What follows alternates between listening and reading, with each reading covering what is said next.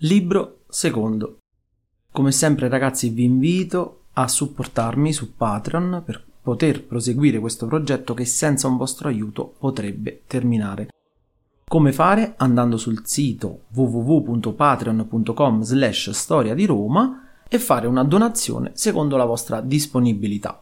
Io vi ringrazio e approfitto per ringraziare i miei mecenati su Patreon che sono Lorenzo Andreoli, Paolo Fernandez, Marco Modugno, Francesco D'Arpino, Angelo Salustri, Armando Bossarelli, Carlo Benvissuto, Fabio Micarelli, Giuseppe Romano Amato, Mirko Rossetti, Francesco Campanella, Carmine Trovato, Riccardo Armari, Paolo Carugati, David Bertini, Alberto Antolini, Eugenio Mattei, Matteo Schleicher, Andrea Olimpi, Davide Erjavec, Francesco Finotto e l'ultimo arrivato Nicola De Gasperi. Grazie mille ragazzi perché senza questo supporto questo progetto non potrebbe andare avanti. Grazie mille.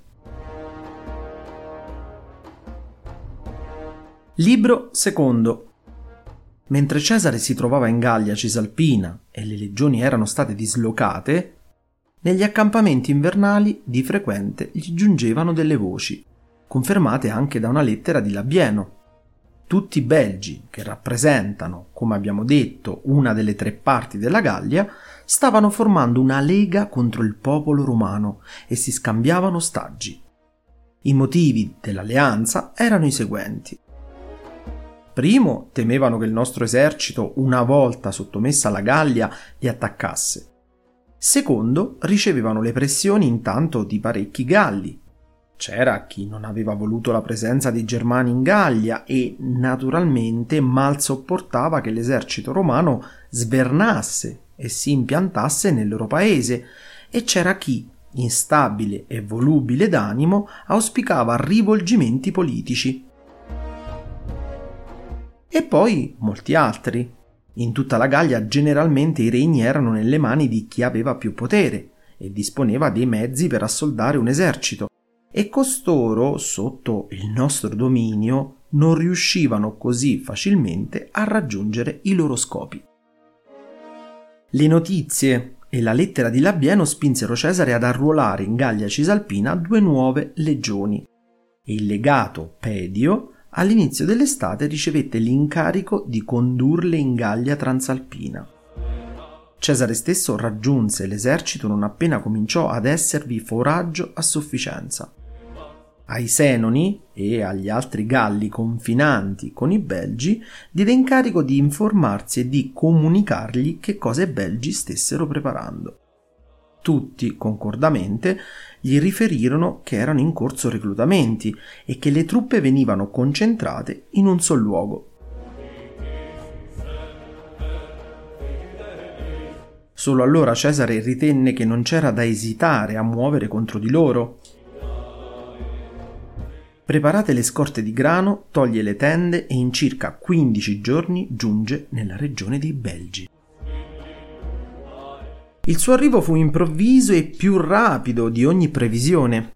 I Remi, il popolo belga più vicino alla Gallia, gli inviarono in veste di ambasciatori Iccio e Andocumborio, i più insigni tra i cittadini.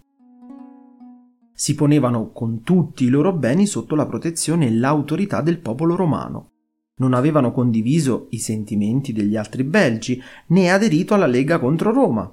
Erano pronti a consegnare ostaggi, a eseguire gli ordini, ad accogliere i soldati romani nelle loro città, a rifornirli di grano e di tutto il necessario.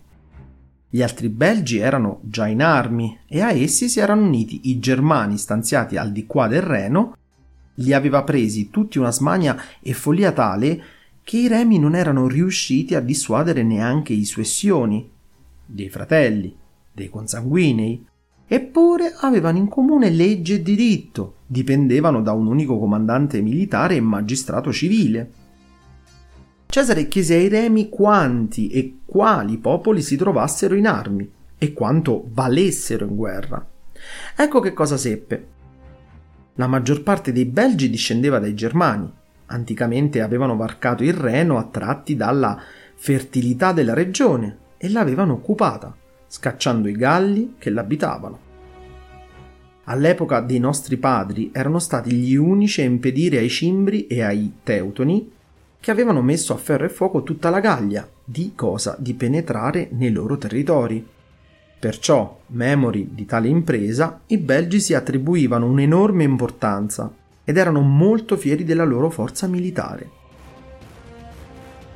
Circa il numero dei partecipanti alla Lega, i remi sostenevano di avere tutti i dati sicuri, perché grazie ai legami di vicinanza e parentela sapevano quanti uomini ciascun popolo avesse promesso per la guerra nell'Assemblea generale dei Belgi.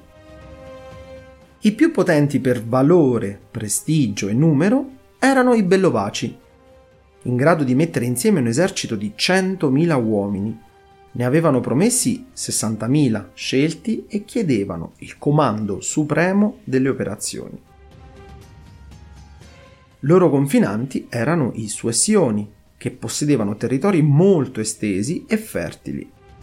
Fu loro re, anche ai nostri giorni, di Viziaco, il sovrano più potente di tutta la Gallia, sotto il cui dominio erano cadute molte regioni del paese e addirittura la Britannia.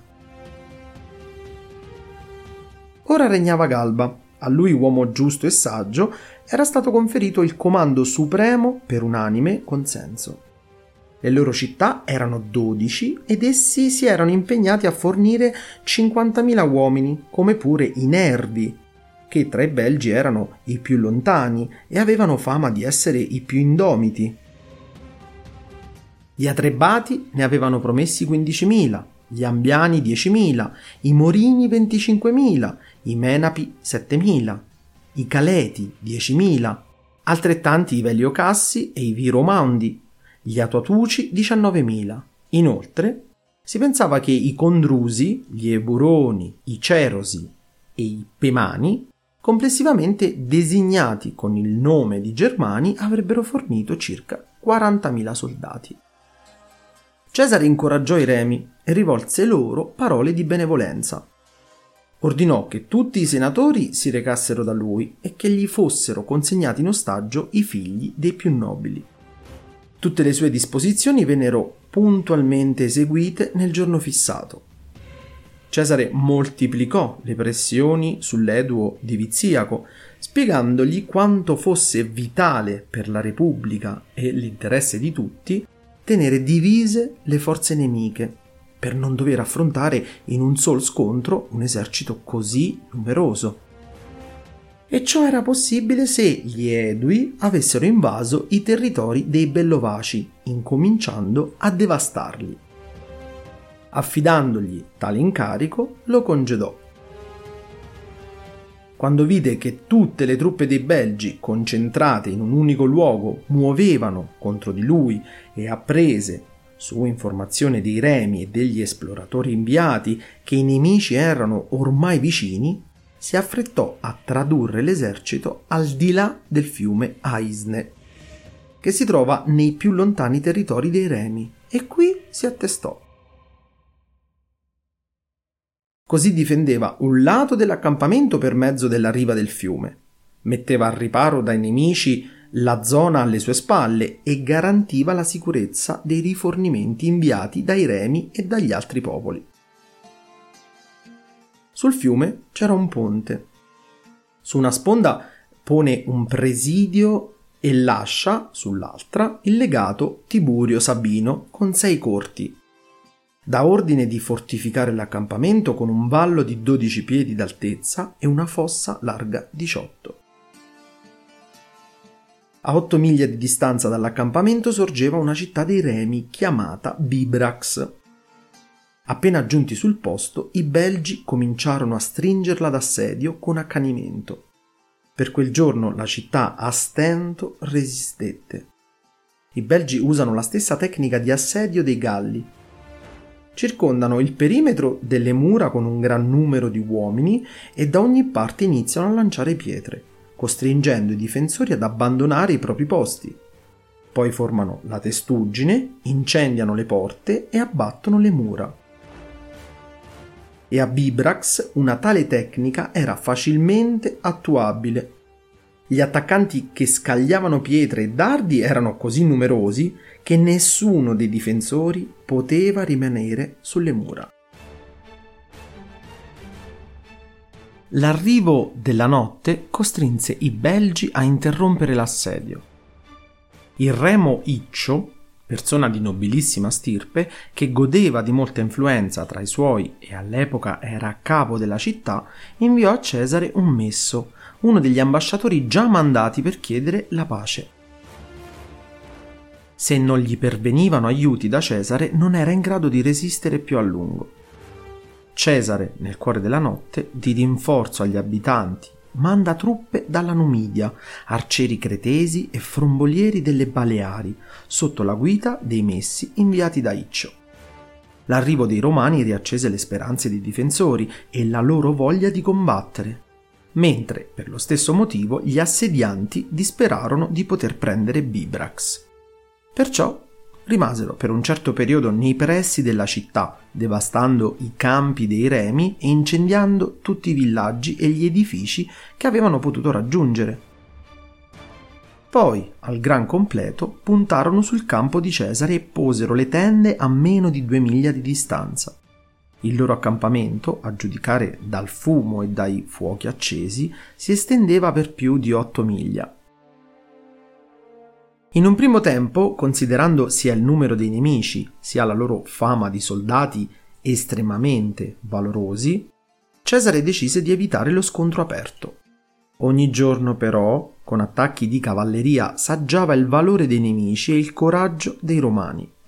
Si rese conto che i nostri non erano inferiori il terreno di fronte all'accampamento era vantaggioso e adatto per schierare l'esercito, perché il colle su cui si trovava il nostro campo sovrastava leggermente la pianura. Si estendeva per uno spazio equivalente a quello che poteva occupare l'esercito in formazione da combattimento. Aveva entrambi i fianchi scoscesi e la cima arrotondata, che digradava dolcemente verso la pianura. Perciò ordinò di scavare, alla base di entrambi i fianchi del colle, due fosse trasversali di circa 400 passi, in cima alle quali comandò di costruire ridotte e collocare macchine da lancio. Voleva evitare che, una volta dispiegate le truppe, i nostri durante la battaglia venissero aggirati dal nemico, che era così numeroso.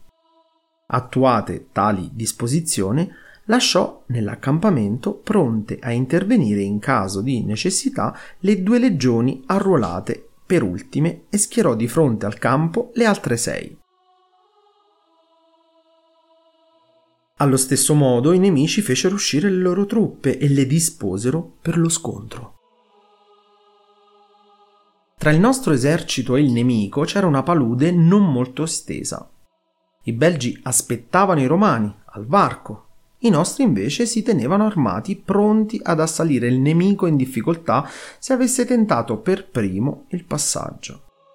Nel frattempo le cavallerie dei due eserciti si scontravano. Nessuno osò attraversare per primo il fiume. Perciò, dopo che i nostri cavalieri ebbero la meglio, Cesare ricondusse i suoi nell'accampamento. I nemici si diressero immediatamente al fiume Aisne che scorreva, lo si è già detto, dietro il nostro campo. Trovati alcuni guadi, tentarono di tradurre sull'altra sponda parte delle truppe. La loro intenzione era, nel migliore dei casi, di espugnare la ridotta comandata dal legato Tiburio e di distruggere il ponte, altrimenti di devastare i campi dei remi, che per noi erano di vitale importanza al fine di proseguire la guerra e di tagliarci quindi i rifornimenti. Cesare, informato dalla situazione da Titurio, portò tutta la cavalleria, i numidi armati alla leggera, i frombolieri e gli arcieri, al di là del ponte e marciò contro il nemico. Lo scontro fu violento, i nostri li assalirono mentre stavano attraversando il fiume ed erano in difficoltà. Ne uccisero la maggior parte e respinsero, con un nugolo di frecce, gli altri che, con estrema audacia, tentavano di passare sui corpi dei caduti. Circondarono con la cavalleria e uccisero i primi giunti sull'altra sponda. I nemici si resero conto di non avere più speranze di espugnare la città né di attraversare il fiume e videro che i nostri non avanzavano per dare battaglia su un terreno sfavorevole. Perciò dato che anche le loro scorte di grano incominciavano a scarseggiare, convocarono l'assemblea e decisero che la cosa migliore era tornare tutti in patria. Sarebbero accorsi in difesa del primo popolo attaccato dai romani. Così avrebbero combattuto nei propri territori, non in quelli di altri, e si sarebbero serviti delle scorte di grano che avevano in patria. Giunsero a tale decisione, tra l'altro, perché avevano saputo che Diviziaco e gli Edui si stavano avvicinando ai territori dei Bellovaci e non si poteva convincere questi ultimi ad attardarsi e a non soccorrere i loro. Presa la decisione, prima di mezzanotte i belgi lasciarono l'accampamento con grande strepito e tumulto, senza seguire ordini precisi o comandanti. Ognuno voleva raggiungere la testa della colonna e si affrettava a rientrare in patria tanto che la loro partenza sembrava piuttosto una fuga. Gli osservatori riferirono immediatamente il fatto a Cesare, ma egli, temendo una trappola, poiché non aveva ancora capito il motivo della loro partenza, trattenne l'esercito e la cavalleria nell'accampamento. All'alba, quando gli esploratori confermarono la notizia, Cesare mandò in avanti tutta la cavalleria agli ordini dei legati Pedio e Aurunculeio Cotta col compito di ostacolare la retroguardia nemica. Ordinò al legato Labieno di seguirli con tre legioni. I soldati romani assalirono la retroguardia avversaria e protrassero l'inseguimento per molte miglia, facendo strage dei belgi in fuga. Gli ultimi della colonna nemica, raggiunti, si fermarono e ressero con vigore all'urto dei nostri, i primi invece, ritenendosi fuori pericolo e non essendo trattenuti né dalla necessità né dai comandanti, non appena udirono i clamori della battaglia, ruppero l'ordine di marcia e si diedero tutti alla fuga, cercando di salvarsi. Così, senza correre alcun pericolo, i nostri uccisero tanti nemici quanti ne consentì la durata del giorno. Al tramonto posero fine al loro inseguimento e, secondo gli ordini ricevuti, rientrarono all'accampamento. L'indomani, prima che i nemici potessero riaversi dal terrore e dallo scompiglio della fuga, Cesare condusse l'esercito nei territori dei Suessioni, al confine con i Remi, giungendo a marce forzate alla città di Novio Appena giunto sul posto, tentò di espugnarla, perché si diceva che era sguarnita ma la larghezza del fossato e l'altezza delle mura non gli permisero di impadronirsene, nonostante che i difensori fossero realmente pochi. Fortificato l'accampamento, provvide a spingere in avanti le linee e a preparare tutto ciò che serve ad un assedio. Nel frattempo, la notte successiva rientrarono in città tutti i sessioni che si erano dati alla fuga, vedendo che i romani rapidamente accostavano le linee innalzavano un terrapieno e costruivano delle torri. I suessioni, scossi sia dall'imponenza delle opere costruite mai viste o di cui non avevano mai sentito parlare prima, sia dalla rapidità dei romani, mandano a Cesare un'ambasceria per offrire la resa. Su richiesta dei remi ottengono salva la vita. Cesare, ricevuti in ostaggio i cittadini più nobili, tra cui due figli del re Galba stesso, dopo la consegna di tutte le armi che vi erano in città, accettò la resa dei Suessioni e guidò l'esercito contro i Bellovaci, asserragliati con tutti i loro beni nella città di Bratuspanzio. Quando Cesare e le sue legioni distavano circa cinque miglia, tutti i più anziani uscirono dalla città e iniziarono a esprimere, a parole e con le mani protese verso Cesare, l'intenzione di porsi sotto la sua protezione e autorità e di non combattere contro il popolo romano. Allo stesso modo, quando Cesare si era avvicinato alla città e poneva le tende, dall'alto delle mura i bambini e le donne, con le mani protese, secondo il loro costume chiedevano pace ai romani. In loro favore parlò di Viziaco, che dopo la ritirata dei Belgi aveva rimandato in patria le truppe edue e raggiunto Cesare. I Bellovaci in ogni circostanza si erano dimostrati alleati e amici degli Edui. A spingere il popolo erano stati i capi con i loro discorsi, sostenendo che gli Edui, ridotti in servitù da Cesare, subivano umiliazioni e offese di ogni sorta. Perciò si erano staccati dagli Edui e avevano dichiarato guerra al popolo romano. I responsabili della decisione, consapevoli del danno provocato alla loro gente, erano fuggiti in Britannia. Alle preghiere dei Bellovaci, che chiedevano a Cesare clemenza e generosità, si aggiungeva l'intercessione degli Edui. E se Cesare avesse risparmiato i Bellovaci, avrebbe accresciuto l'autorità degli Edui presso tutti i Belgi, che erano soliti fornire, in caso di guerra, truppe e mezzi per farvi fronte.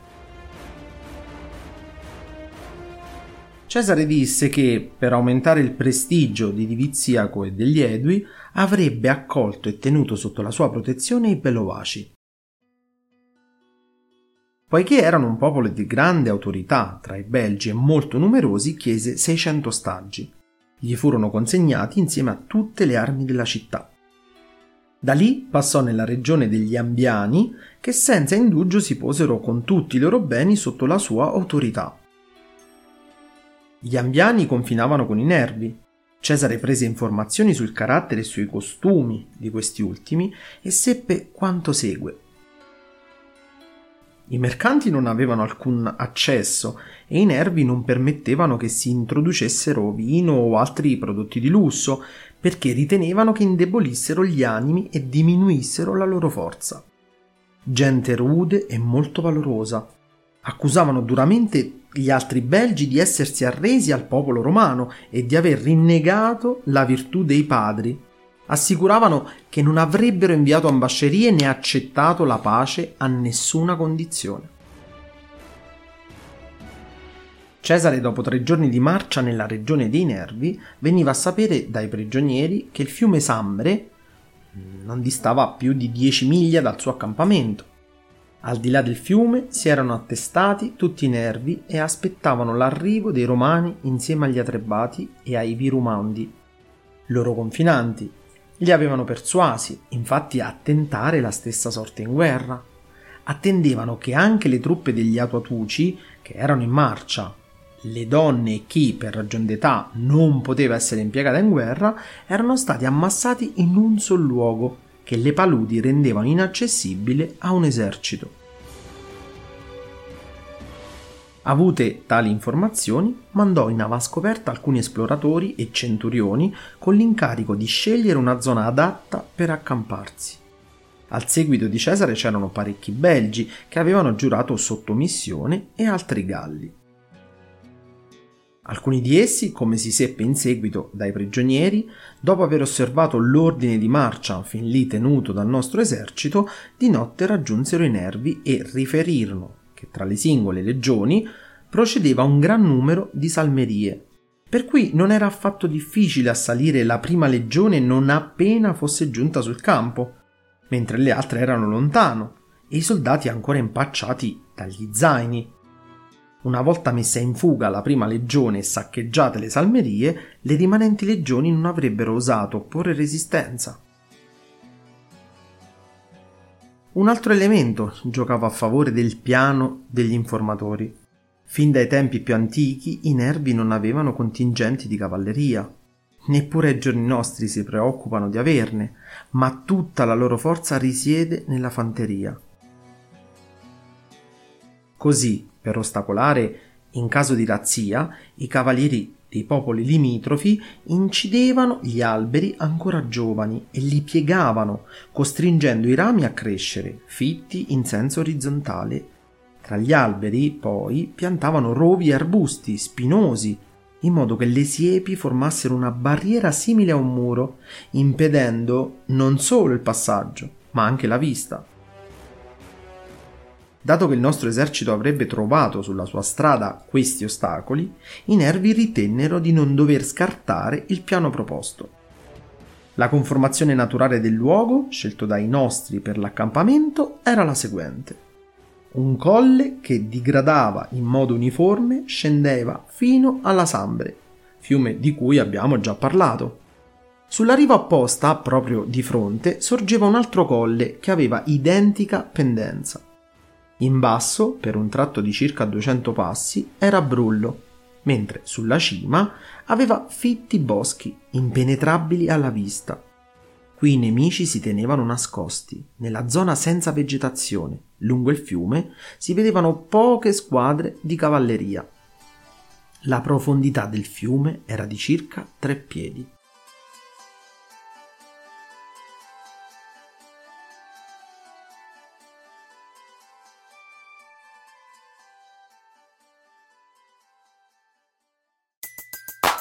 Everybody in your crew identifies as either Big Mac Burger, McNuggets, or McCrispy Sandwich. But you're the filet fish Sandwich all day. That crispy fish, that savory tartar sauce, that melty cheese, that pillowy bun. Yeah, you get it. Every time. And if you love the filet of fish, right now you can catch two of the classics you love for just $6. Limited time only. Price and participation may vary. Cannot be combined with any other offer. Single item at regular price. Ba da ba ba ba.